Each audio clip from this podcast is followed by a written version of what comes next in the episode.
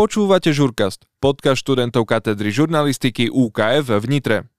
Realizované s podporou férovej nadácie O2.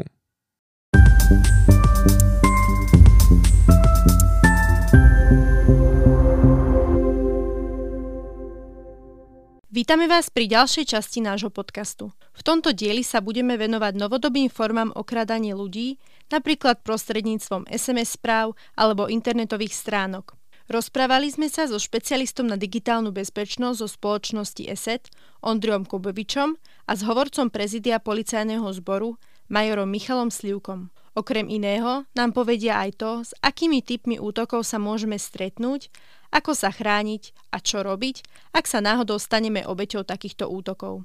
Ako vyzerajú, vysvetľuje Ondrej Kubovič tak tých delení škodlivého kódu alebo teda nejakých kybernetických hrozieb je niekoľko, čiže tam záleží od toho, na čo sa pozrieme. My v rámci nášho výskumu najčastejšie to delenie, čo používame, je podľa motivácie, teda či sa útočník zameriava na to, aby zarobil peniaze, čiže finančný zisk, to sú kriminálnici, zločinci, akokoľvek ich chceme nazvať. A v angličtine sa používa také slovičko, že crimeware, čiže kriminálny škodlivý kód. A potom je tu druhá skupina, to je vlastne motivovaná nie peniazmi, ale naopak chcú získať nejaké informácie, chcú niekoho odpočúvať, chcú niečo odsabotovať. To sú tzv. APT skupiny. APT to je vlastne skratka pre Advanced Persistent Threat, čiže nejaké sofistikované alebo teda pokročilé vytrvalé hrozby. Tými troma písmenkami sa väčšinou označujú také nejaké skupiny, ktoré sú podporované štátmi, najčastejšie povedzme je to nejaká armádna jednotka, je to nejaká jednotka v tajnej službe, ktorá sa zameriava na špionáž, kontrašpionáž a podobné veci. Čiže tieto APT skupiny, to je taká tá keby najvyššia liga, čo sa týka škodlivého kódu alebo teda nejakých hrozieb, že tam sú tí najšikovnejší, najsofistikovanejší hackeri, útočníci, ktorých človek môže stretnúť. Faktom je, že bežný používateľ sa týmito APPčkármi, týmito vysokými skupinami asi nestretne, pokiaľ nepracuje na nejakom veľmi citlivom projekte vládnom, štátnom, alebo nerobí pre nejakú možno veľkú spoločnosť a má prístup k veľmi citlivým informáciám. No a potom je druhé delenie a to je možno, že také viacej pre bežného človeka pochopiteľné. Tam sú totiž to, že úrovne nebezpečnosti a bavíme sa presne o tom, že je tam ešte jedna podúroveň, ktorú voláme, že potentially unwanted applications alebo potentially unsafe. Sú to veci, ktoré si možno nainštalujem s niečím iným spolu. Nie sú vyslovene škodlivé, ale sú otravné, čiže zobrazujú mi nejaké, akože sem tam nejakú reklamu, pridajú mi nejaké ikonky alebo toolbar do môjho browsera a podobné veci. Takéto niečo, to sa stále vyskytuje. Niektorí ľudia si to dokonca nainštalujú vedome a s tým, že to chcú používať. Čiže nemôžeme povedať, že naozaj je to škodlivá zlá vec, ale je to taká podkategória, že aj toto detekujeme a keď teda nechcete, vieme vám aj takéto veci blokovať. No a potom nad tým je ten malware, teda škodlivý kód a nad tým celým stoja tie APT skupiny, ktoré sú úplne že prepracované, zložité, sofistikované. Mňa by zaujímalo tzv.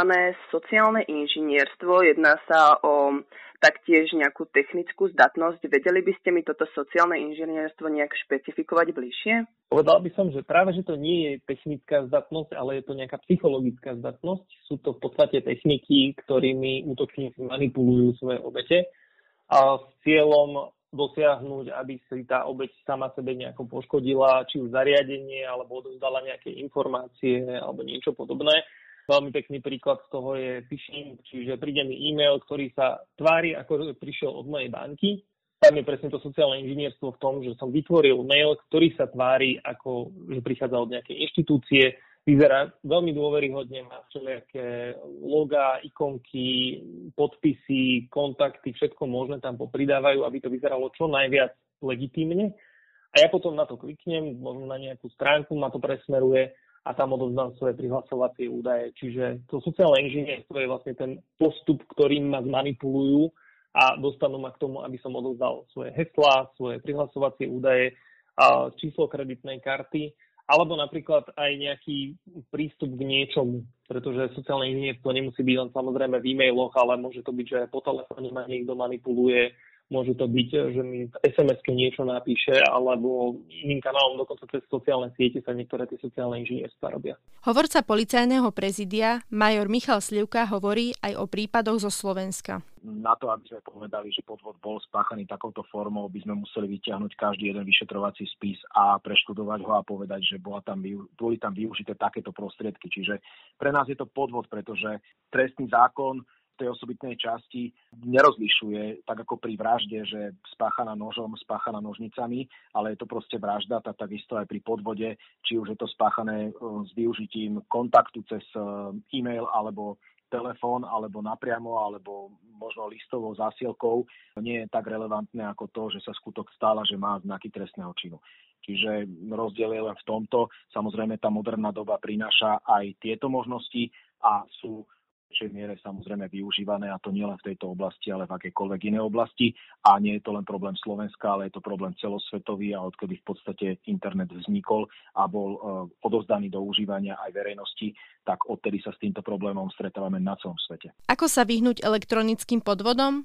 Opäť Ondrej Kubovič. Nejakým nazvem to vzdelávaním sám seba, čiže vedieť, čo si mám všímať, prečo si to mám všímať, ako identifikovať ten podvod a už to mi môže pomôcť ako taký prvý filter, ktorý vychytá tie najväčšie nezmysly alebo také tie okaté pokusy o útok.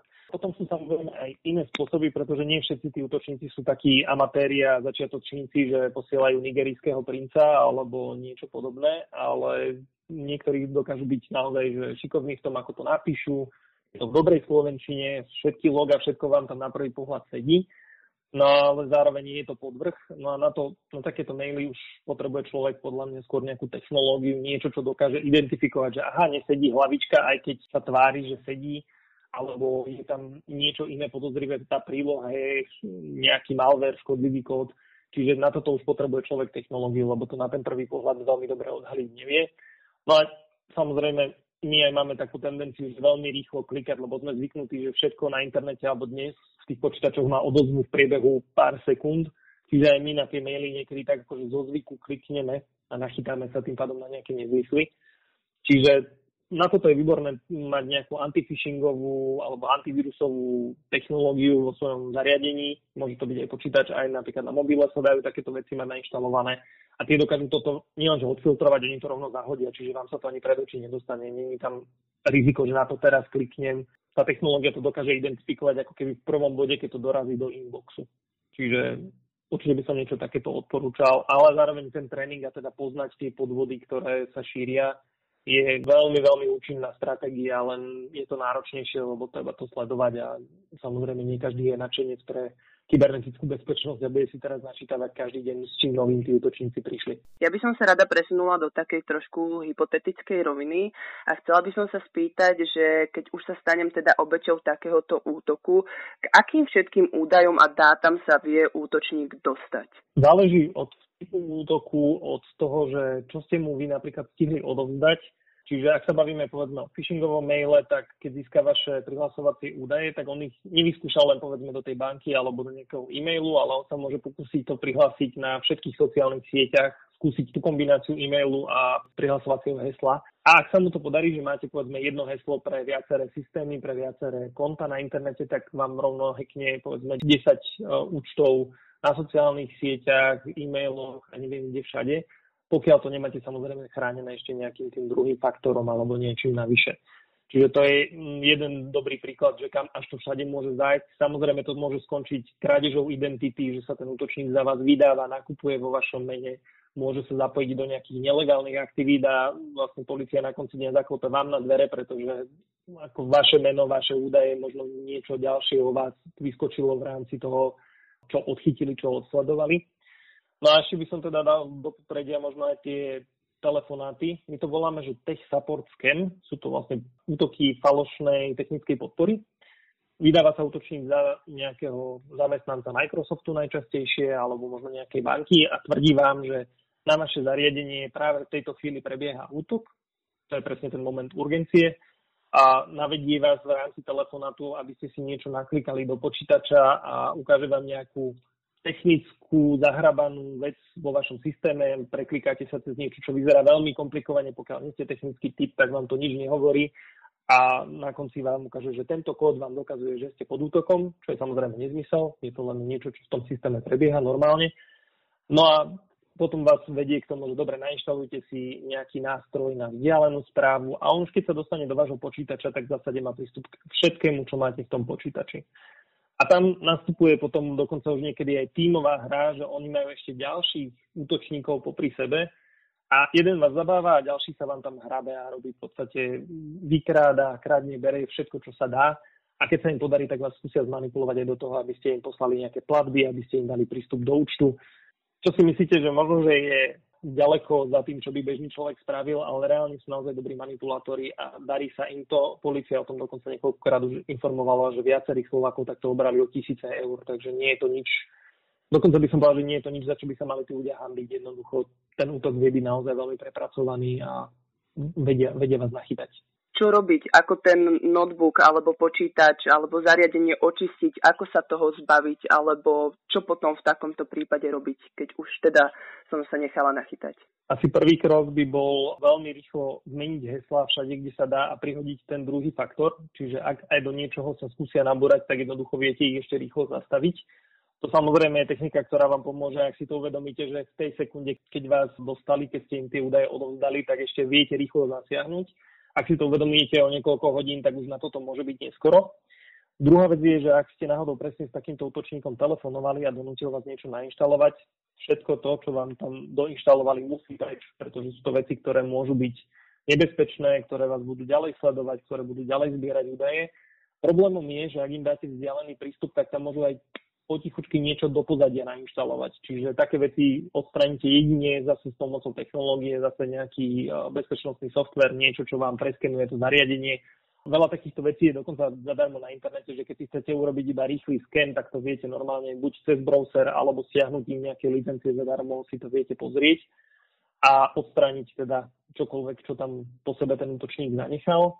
No a ak vám teda zobrali bankové údaje, kreditnú kartu alebo niečo, tak samozrejme prichádza na rad aj to, že musíte kontaktovať svojho poskytovateľa služby, čiže zavolať do banky, zrušiť kartu, zmeniť aj tam prístupy, reportovať, že môže dojsť nejakým podvodným platbám a teda radšej zablokovať všetko možné, čo sa len dá. A zároveň kontaktovať možno aj policiu, že došlo k takémuto útoku, v ich prípade to možno, že nebude tak, že, že vám nájdu teraz toho útočníka a dokážu ho zavrieť, ale minimálne na to je to dobré, že pokiaľ máte nejakú poistku, tak máte naozaj že úradný záznam o tom, čo sa stalo, ako to prebehlo, čo všetko ten útočník zozbieral a teda viete si aj takýmto spôsobom následne pomôcť. Doplňa hovorca policajného prezídia. V prípade, že má niekto podozrenie, že sa stal obeťou e, trestného činu, dajme tomu podvodu spáchaného formou nejaké elektronické komunikácie, či už e-mailom, alebo SMS správou, alebo obdobným prostriedkom, tak určite by mal v prvom rade urobiť všetko preto, aby sa to nedalo pokračovať. Čiže my odporúčame, ak je to cez e-mail, zmeniť napríklad heslá, ak sa to týka takého účtu v banke, tak určite upovedomiť banku a samozrejme môže sa s dôverou obrátiť aj na políciu a podať trestné oznámenie. Za týmto účelom by mal ešte spraviť všetky úkony vedúce k tomu, aby boli zaznamenané nejaké dôkazy alebo nejaké skutočnosti, ktoré tomu nasvedčujú. Čiže mal by si urobiť nejaké screenshoty, nejaké zálohy tej komunikácie. Ideálne je, aby e-mail uložil v pôvodnej forme, aby ho nepreposielal, pretože my ho ďalej analizujeme a z preposlaného mailu sa už niektoré informácie nedajú vytiahnuť pre našich počítačových expertov. Čiže toto všetko by mal urobiť a v prípade toho trestného oznámenia tieto informácie e, doložiť, aby mohli potom ďalej pokračovať orgány činné v trestnom konaní, ktoré v takýchto prípadoch majú povinnosť prijať každé trestné oznámenie, skutočnosti preveriť, aby zistili, či sa skutok stal, či má znaky trestného činu niektorého, ktorý je uvedený v osobitnej časti trestného zákona. Ďalej by uh, mohlo ísť aj o priestupok, mohlo by ísť aj o iný správny delikt, takže toto všetko skúmajú orgány činné v trestnom konaní v tom, uh, v tom prvom kole a potom rozhodnú o ďalšom postupe. Ak sa staneme obeťou podvodu, mali by sme čo najskôr kontaktovať políciu. Major Slivka vysvetľuje, ako postupujú. My v prípade, že ide o podozrenie zo spáchania trestného činu, postupujeme podľa trestného poriadku, pretože postup orgánov činných trestnom konaní a súdov upravuje trestný poriadok. v slovenských podmienkach, čiže my ten postup máme daný trestným poriadkom. Samozrejme máme aj určité oprávnenia v prípade e, takýchto útokov alebo takýchto podozrení aj podľa zákona o policajnom zbore a samozrejme aj zákona o elektronických komunikáciách. Čiže my v prvom rade e, preverujeme, či sa skutok stal a či má znaky trestného činu, ako som už spomínal. Snažíme sa subsumovať všetky tie jednotlivé zložky tej, tej skutkovej podstaty, ako je objekt, objektívna stránka, subjekt a subjektívna stránka tak v krátkosti pod e, niektorú zo skutkových podstát. A keď zistíme, že sa skutok stala má znaky trestného činu, tak samozrejme robíme všetky úkony a všetky, všetká naša činnosť smeruje k tomu, aby sme zistili páchateľa. Čiže ak je to formou elektronickej komunikácie, tak e, samozrejme zanecháva nejaké digitálne stopy. Čiže my e, vstupujeme do konania aj so znalcami, vstupujeme do konania aj s prevádzkovateľmi tých elektronických sieti alebo tých poskytovateľov internetu. Skrátka, všetko, čo bolo na to použité, tak e, má nejakého prevádzkovateľa alebo nejakú zodpovednú osobu, s ktorou komunikujeme a ktorá má takisto nejaké povinnosti v prípade trestného konania voči nám, čiže poskytnúť nám nejaké základné informácie, základné údaje k tomu, aby sme mohli ustaliť toho páchateľa a identifikovať konkrétnu osobu. Existuje nejaké samostatné oddelenie alebo obnož polície, ktorá sa vlastne venuje zrovna takýmto kybernetickým útokom a takejto novodobej forme podvodov? Treba povedať, že aj keď sa to môže zdať, že je to niečo nové, pre políciu to nové nie je a nikdy nebude a čokoľvek nové príde, nebude pre nás nové, pretože my postupujeme, ako som spomínal, podľa trestného poriadku a ten štandard, ten kľúč toho postupu je nastavený naozaj veľmi univerzálne a ak by si niečo vyžadovalo väčšiu odbornosť, e, samozrejme my dneska nemáme vyšetrovateľov jadrových fyzikov a takisto nemáme vyšetrovateľov programátorov. Nájdu sa aj takí, ktorí sú v tejto oblasti zdatní alebo to dokonca aj majú vyštudované, ale na toto práve slúži inštitút, ktorý trestný poriadok pozná a ktorý využívame nielen my, čiže vyšetrovateľia a poverení príslušníci e, v tzv. skrátenom konaní, ale aj e, samotní prokurátori a sudcovia, čiže priberajú do konania znalcov tak ako potrebujete v oblasti ekonomiky pribrať znalca, v oblasti daňovej politiky e, znalca, alebo v oblasti medicíny potrebujete pribrať znalca a nemôžete očakávať od vyšetrovateľa, že je naozaj univerzálny a vyzná sa úplne vo všetkom, tak na to ten znalec práve slúži. A ak by sme potrebovali niečo už odbornejšie, tak samozrejme robí sa tam znalecká činnosť, čo sa robí pomerne často. E, máme na to kriminalistický a expertízny ústav, ale aj samotný vyšetrovateľe alebo kriminalisti sú do istej miery vzdelávaní a do istej úrovne zdatní e, poradiť si s takými základnými informáciami, ako je zistiť si IP adresu, zistiť si prevádzkovateľa, komunikovať s ním podľa zákona a tie základné úkony vedia v podstate spraviť na akomkoľvek útvare v rámci celého Slovenska. A ak by potrebovali nejakú odbornejšiu pomoc alebo podať nejakú pomocnú ruku už s niečím, čo je naozaj na vyššej úrovni, tak e, máme na to oddelenie na prezidiu policajného zboru, ktoré je zaradené pod úradom kriminálnej policie, kde máme samostatné oddelenie, ktoré sa venuje počítačovej kriminalite a sú tam naozaj e, fundovaní odborníci, ktorí sa rozmajú tej problematike podrobnejšie a vedia dať nejakú pomocnú ruku tým základným útvarom, vedia ich nejakým spôsobom nasmerovať, e, vedia im s veľa vecami pomôcť a e, vedia ich aj metodicky usmerniť. Čiže máme takýchto špecialistov v rámci prezidia policajného zboru, ktorí pôsobia síce na prezidiu, ale dávajú podporu všetkým útvarom v rámci celého Slovenska, ak by sa nevedeli v niektorej problematike posunúť ďalej. Odborník na digitálnu bezpečnosť o tom, koľko a akých útokov je na Slovensku najčastejších. Podľa štatistik, ktoré vidíme my v rámci našej telemetrie, tak tých útokov je naozaj pomerne veľa. Dá sa to počítať v stovkách tisíc za rok, čo na taký malý štát je pomerne vysoké číslo. Ale ak sa teda pridajú aj niektoré iné, my to nazývame, že vektory, čiže spôsob, ktorým sa to k vám dostane. A ak napríklad zarátame, že hádanie hesiel, že každé jedno hádanie hesla je potenciálne vlastne útok, ktorý vás pripraví o prístup a vlastne aj o to, čo je všetko na tom zariadení, ak by bol úspešný. V takom prípade to narastá dokonca na stovky miliónov len pre Slovensko. Celosvetovo samozrejme tie čísla potom letia úplne do iných výšok. Presne pri tom, čo som spomenul, zo stovky tisíc útokov na Slovensku, to je nejaký malware, to sú detekcie malwareu. Svetovo sú to samozrejme desiatky až stovky miliónov a pri tých hádaniach hesiel to môže byť dokonca desiatky miliard takýchto pokusov o uhadnutie hesla. Ako som spomenul, tak niektoré tie vektory, alebo teda tie spôsoby útoku sú výrazne v tých štatistikách na vrchu. Konkrétne sú to útoky na vzdialené prístupy, tzv. RDP, Remote Desktop Protocol. To je také, že na prihlasovacím menom a heslom sa dostanete do svojho počítača na diálku. Je to zabudované vo Windowse, čiže každý z nás to môže používať, ak, ak vie, ako to nastaviť.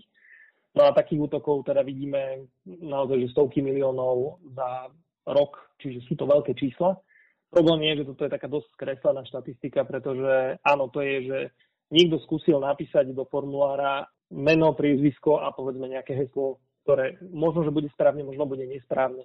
Ak by to trafil, bolo by to závažné, bol by to z toho v podstate možno veľký útok, ale keď sa mu to nepodarí, tak je to len takáto drobnosť v podstate, že je to taký len krátky záblesk na našom radare a týmto končí ten útok, lebo to vieme zablokovať, zaznamenať, jednoducho to, sa to nikam ďalej nerozvinie. A ak by sme brali len ten malware alebo niečo podobné, tak sú tam konkrétne detekcie, ktoré sú vyššie, ale myslím si, že to je aj zbytočne technické. My o tom vydávame vlastne každé 4 mesiace report a občas sa tam objavia aj niektoré slovenské záležitosti. Myslím si, že takto akože vysvetľovať tu, že konkrétne ako vyzerá tá detekcia, by bolo možno až zbytočne komplikované. Ale samozrejme objavili sa u nás útoky typu ransomware, teda že zašifrované celé počítače a pýtajú od vás výkopné. Objavili sa u nás útoky, ktoré sú vyslovene, že sa vás snažia zmanipulovať, aby ste si stiahli škodlivý kód, ktorý potom zozbiera všetky cenné dáta z vášho počítača, vyťahne vám hesla z prehliadača a podobne. Čiže naozaj tie hrozby, ktoré vidíme celosvetovo, myslím si, že skoro nič, ak, ak vôbec niečo nás z toho neobchádza. Čiže my máme v zásade to, čo vidíme vo svete, vidíme aj u nás a je to za primeranie tomu objemu, že sme menší trh. Chcela by som sa teda spýtať, či by ste mi vedeli spomenúť nejaký najväčší kybernetický útok zaznamenaný teda na Slovensku, na našom území. No, takúto štatistiku my konkrétne si nevedieme, respektíve ani nemáme ako, lebo my nepracujeme v zmysle incident response, čiže my nerobíme ako keby zásah v bode, keď už došlo k tomu útoku. Máme na, aj na toto služby, samozrejme, že keď nás požiada nejaký zákazník o support, tak samozrejme sa zapojíme, snažíme sa pomôcť s analýzou, vieme sa pozrieť spätne na to, čo sa odohralo, ale nezameriavame sa na to, že akú škodu to spôsobilo, koľko vlastne si od nich pýtali výkupné alebo niečo podobné. My sa zameriavame na to, že ako to prebehlo, čo bol postup, aby sa tomu dalo do budúcna zabrániť, ako to zabezpečiť. Čiže ja ako len si dovolím, že odhadnúť, ale nemôžem to povedať, hovorím na základe žiadnych našich interných štatistík, že asi tie najväčšie kybernetické útoky u nás by sa rátali tam tie, ktoré boli v spojitosti s ransomwareom. Dôvodom je, že ransomware tom, tým svojim správaním on zvykne zablokovať naozaj, zašifrovať dáta v celej sieti, to je cieľom tých útočníkov a potom pýtať vysoké výkupné. Čiže škoda je v tom, že vám prestanú fungovať všetky zariadenia, zároveň od vás niekto pýta možno stovky tisíc alebo dokonca milióny eur na výkupnom a nič vám nefunguje. Čiže ste v podstate neschopní aj ako keby robiť ďalej biznis alebo ďalej fungovať ako organizácia. No a keď si to premietneme do toho, že boli už u nás prípady, kedy takto bola napadnutá nemocnica, no tak ten dopad je tam naozaj obrovský pre tú organizáciu. Ale vravím, číslo konkrétne, že neviem, útok, ktorý spôsobil škody za 100 miliónov, to vám nepoviem. Je teda nejaká istá skupina ľudí, ktorá je tak najviac náchylná uveriť takýmto podfukom a vlastne celkovo kyberzločincom? Aj tu by som povedal, že je taká dvojsečná otázka, pretože môžeme sa na to pozerať z rôznych úhlov asi keď povieme, že keď je niekto menej technicky zdatný a menej si sleduje ako keby takéto témy, tak je väčšia šanca, že sa nachytá aj na také tie jednoduchšie útoky, lebo nevie, že existujú, nevie, že sa robia, nevie, že napríklad mu môže prísť tzv. sextortion email, čo je, že útočník tvrdí, že si vás nahral, keď sledujete nejaké nevhodné video alebo niečo podobné a teraz vás vydiera, alebo inak to rozpošle všetkým vašim známym, kolegom, kamarátom a narobí vám hambu a žiada od vás za to peniaze. Je to podvod, ktorý sa opakuje už v tomto prípade roky. Je dokonca aj vo veľmi dobrej slovenčine napísaný. Ten e-mail sa objaví raz za 2-3 mesiace a chodí naozaj potom v takých veľkých vlnách. No a keď človek nevie, čo to je, môže sa zlaknúť a zaplatí. A naozaj tí ľudia, keď sme pozerali tie bitcoinové adresy, kde žiadajú toto výkupné, tak niektorí sú naozaj ochotní za to aj zaplatiť celkom slušné peniaze momentálne, čo som videl posledný, tak mali, žiadali okolo 2000 eur alebo 1700, tak sa to pohybuje. No a takisto ten tech support scam telefonáty, to je tiež niečo, čo technicky zdatného človeka asi neprekvapí, vie, že to existuje, vie, že takýto telefonát má proste odignorovať, len zložiť telefón a v podstate sa nič nedieje, ale ak je menej šikovný alebo teda sa neorientuje, tak môže sa nachytať. Faktom ale je, že existuje kvalitný phishing, kvalitný spam, v zmysle úvodzovkách to kvalitný, ale teda prepracovaný a dokáže nachytať aj naozaj že profesionálov, ľudí, ktorí robia v bezpečnostnej sfére, pretože sú pripravené nejakými šikovnejšími kriminálnikmi, alebo teda boli však už aj útoky týchto APT skupín voči niektorým slovenským akože, používateľom konkrétnym. No a ešte potom dodám jednu drobnosť a to je, že veľa ľudí to obmedzuje na nejakou vekovou hranicou, čiže že starší ľudia sú náchylnejší sa nachytať a, a mladí nie. Realita je taká, že aj medzi tými staršími je kopec ľudí, ktorí práve že tu boli ešte keď začínali počítače a majú oveľa hlbší prehľad o tom, ako fungujú systémy a práve že takých nenachytáte ani náhodou. A naopak medzi mladými sa častokrát objavujú ľudia, ktorí si myslia, že tomu rozumejú, ale príde trošku prepracovanejšia správa, trošku prepracovanejší e-mail a zrazu sa nachytajú aj oni. Čiže naozaj je asi ťažké povedať, že ktorá skupina je náchylnejšia. Asi by som toto technickou zdatnosťou nejako ohraničil. Doplňa hovorca policajného prezídia. Tak obeťou útokov sa stane ten, kto je neznalý tých e, ochran alebo tých postupov, ktoré ho chránia. Čiže sú to určite užívateľia, ktorí, ak teda používajú, nechcem teraz e, robiť rozdiely, ale je istá skupina, ktorá používa jednu značku alebo jeden operačný systém, kde dajme tomu nie je potrebné až tak riešiť antivírusovú ochranu. A potom je istá skupina ľudí, ktorí používajú zase iný operačný systém, kde e, bez antivírusovej ochrany sa dnes neobidete, e, aby som opäť nepoškodzoval jednotlivé spoločnosti, tak nebudem ich menovať, ale tam, kde je potrebný ten antivírus vo väčšej miere používať, tak e, pokiaľ ho nemajú nainštalovaný alebo nepoužívajú aspoň základnú ochranu, ktorú tento operačný systém ponúka, tak určite patria do ohrozenej skupiny. Ak toto podcenia, tak e, sú určite rizikovou skupinou. Ďalší taký problém je, že si prístupové heslá, či už do svojho mailového konta alebo do akéhokoľvek účtu, ktorý používajú na prístup do nejakých služieb, nenastavia v takej miere, že by tá bezpečnostná politika splňala dnešné štandardy, čiže minimálne 8 znakov, používať veľké malé písmená, kombinovať ich s číslami a možno nejaký špeciálny znak, teraz sa bavíme o nejakej pomočke, výkričníku, zavinači a podobne. Čiže ak si niekto nenastaví podľa takéhoto kľúča svoje prístupové hesla, čiže dá si tam, dajme tomu, dátum narodenia dieťaťa, ktoré je pomerne ľahké zistiť, alebo lebo páchatelia môžu byť aj z okruhu známych alebo z osôb, ktoré sa vedia k týmto informáciám dostať, tak určite je to riziko, rovnako ako si nemeniť e, heslo alebo mať naozaj slabé heslo, ktoré pozostáva z málo znakov, alebo nie je to kombinácia rôznych znakov, alebo dokonca sa to dá identifikovať podľa osoby, že si niekto zadá, dajme tomu meno a za to si dá 1, 2, 3 a hotovo. Čiže toto je, toto je také, také najrizikovejšie, tá neznalosť eh, tých osôb tej bezpečnostnej politiky alebo toho bezpečnostného štandardu, ktorý sa v dnešnej dobe vyžaduje. Na záver ešte niekoľko rád k bezpečnosti a trochu o kritickom myslení. Ono je trošku expresívne povedať, že, že niekto naletí na takéto podvody, lebo nie je to fér, povedzme, takto obviniť eh, nejakú obeď. Zase je to len mm, victim shaming, že sme sa pozreli na to, že tá obeď niečo nezvládla, urobila chybu, na niečo klikla a v zásade ju viníme za to, že došlo k nejakému útoku.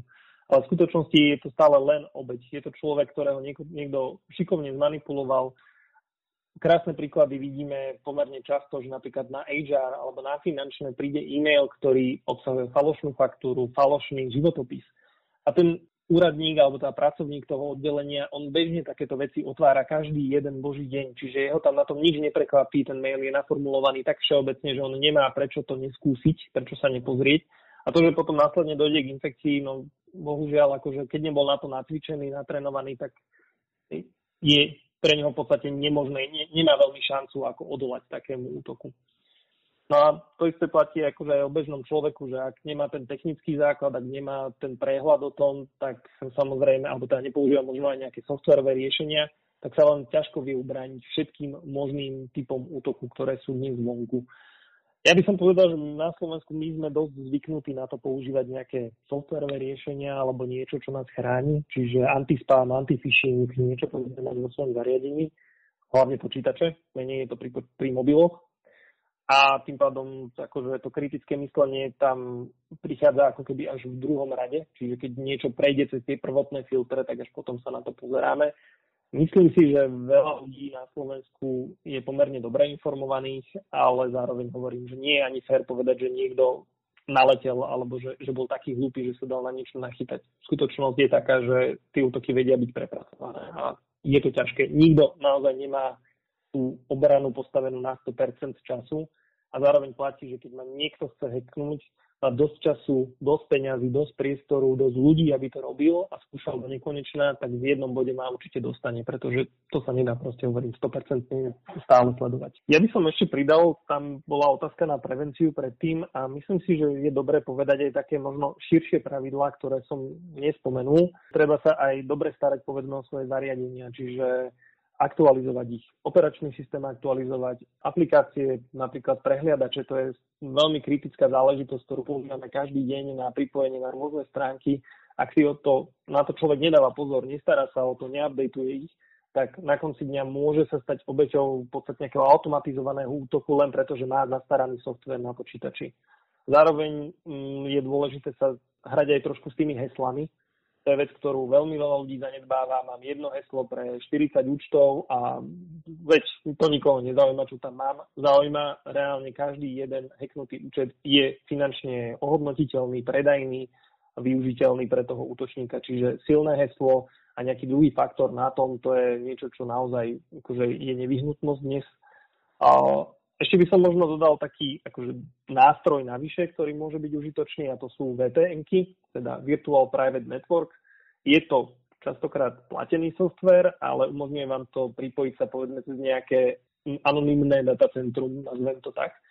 E, je to vlastne firma, ktorá má rôzne servery po celom svete a cez ne sa vy pripájate k tým stránkam. Keď sa stránka pozrie na to, kto je k nej pripojený, tak vidí len to datacentrum vás, ako keby ako osobu nevidí a tá VPN by vás ani nemala vedieť identifikovať, že to ste boli vy, kto tam pristupoval. Takže toto je celkom slušný nástroj na anonymizáciu aj keď stále platí, že spoliehame sa na tie VPN spoločnosti, ktoré nám tú službu poskytujú, čiže či oni náhodou niečo nemajú pozbierané, nevedia o nás, to je ťažké určiť takto z druhej ruky. Doplňa hovorca policajného prezídia. Čiže treba si to predstaviť tak, čo tých útočníkov zaujíma. Buď ich zaujímajú nejaké naše osobné údaje, ktoré sa dajú zneužiť, čiže určite nejaké osobné údaje, ktoré je potrebné vyplňať, dajme tomu pri získavaní nejakých eh, finančných prostriedkov z rôznych inštitúcií, ktoré požičiavajú peniaze alebo ktoré vám na základe takýchto informácií vedia poskytnúť nejakú službu, ktorá je platená a ktorá vám potom môže byť zúštovaná. Tých prípadov naozaj si môžeme vymyslieť, koľko chceme. Takisto môžu byť ale aj zaujímavé informácie takého skôr súkromného charakteru až intimného charakteru. To znamená, že ak ja si dostatočne nezabezpečím počítač a útočník sa mi dostane k informáciám alebo k obsahu, ktorý je intimného charakteru aj citlivý. Teraz sa bavíme o nejakých e, videonahrávkach alebo o nejakých fotografiách, ktoré slúžia možno pre súkromnú potrebu, tak e, môžem byť e, vydierateľný. Čiže aj s tým sa stretávame. Na to sme mali aj zameranú jednu kampaň v spolupráci s Europolom. Bola to kampaň, ktorá sa nazývala Say No, ak by sa niekto chcel k nej vrátiť bola um, cielená na mladých ľudí, ktorí uh, často neuvážene zdieľajú alebo posielajú informácie alebo teda fotografie intimného charakteru, ale neuvedomujú si, že môžu byť zneužiteľné a ten človek, ktorý sa k ním dostane, tak môže na základe tejto fotografie tú osobu vydierať a môže najmä tomu od nej uh, žiadať finančné prostriedky. To znamená, že ak uh, dievčina sporo odetá pošle alebo zavesí na sieť, ktorú nemá dostatočne zabezpečenú a myslí si, že naozaj len v úzkom kruhu eh, nejaké fotografie z dovolenky, kde dajme tomu v plavkách, tak sa môže stať, že sa k tomu dostane osoba, ktorá sa k tomu dostať nemala a zneužije tie informácie, že ak mi nepošleš 100 eur na účet, tak eh, tvojim kontaktom a tvojim kamarátom zo triedy pošlem túto fotografiu, čiže aj s týmto sa stretávame, nie je to nič vynimočné a dalo by sa o tejto téme ďalej hovoriť aj, aj podrobnejšie, ak by bol priestor, alebo budúca téma by mohla byť na toto zameraná, tak e, samozrejme dajú sa spomenúť aj vo všeobecnosti takéto prípady. Čiže toto sú všetko hrozby, ktoré na nás číhajú na internete, pokiaľ ho nemáme dostatočne zabezpečený alebo, alebo svoje účty a svoje sociálne siete dostatočne zabezpečené. A samozrejme my sami by sme mali vyberať, aké informácie tam budeme poskytovať a aké informácie je potrebné tam dať. Ono na to, aby som mal, dajme tomu, prístup do nejakej služby, ktorá je, dajme tomu, od 18 rokov a ja splňam túto podmienku, tak e, tá druhá strana nemusí vedieť presný deň a presný mesiac môjho narodenia, keď nebudem klamať v tom roku. Alebo niekde navyše zbytočne dávať e, nejaké kontaktné údaje alebo nejaké rodné číslo alebo nejaké identifikátory, ktoré je potrebné, dajme tomu, aj pri iných službách, ktoré by ma už mohli stať peniaze, ak by to bolo zneužité a bolo by to mimo mojej kontroly tak toto všetko si treba zvážiť, rovnako ako fotografie, ktoré dávame na sociálne siete, pretože tie môžu byť zneužiteľné a môžu sa e, nám vypomstiť, tak ako som spomínal, už v tom vydieraní. Môže nás to dostať do situácie, ktorá nie je nikomu príjemná a môže samozrejme takto opäť prísť tiež o peniaze alebo o určité informácie, o určité výhody, o určité služby a podobne, pretože keď ja mám napríklad sprístupnenú alebo nedostatočne zabezpečenú nejakú službu, tak môže sa aj zmocniť niekto iný a môže ju využívať pre seba a mne to zablokovať, než na to prídem, tak ma to môže stať peniaze. Je dôležité, aby ste si dávali pozor na internete a starostlivo preverovali informácie a nikde nezverejňovali svoje citlivé údaje. Posledná rada na záver. Zapamätajte si, že všetko, čo dáme na internet, tam ostane už navždy. Buďme obozretní. Ďakujeme za vypočutie nášho podcastu. Pripravili ho pre vás Anna Mária Masaryková, Petra Palátová, Viktoria Palkechová.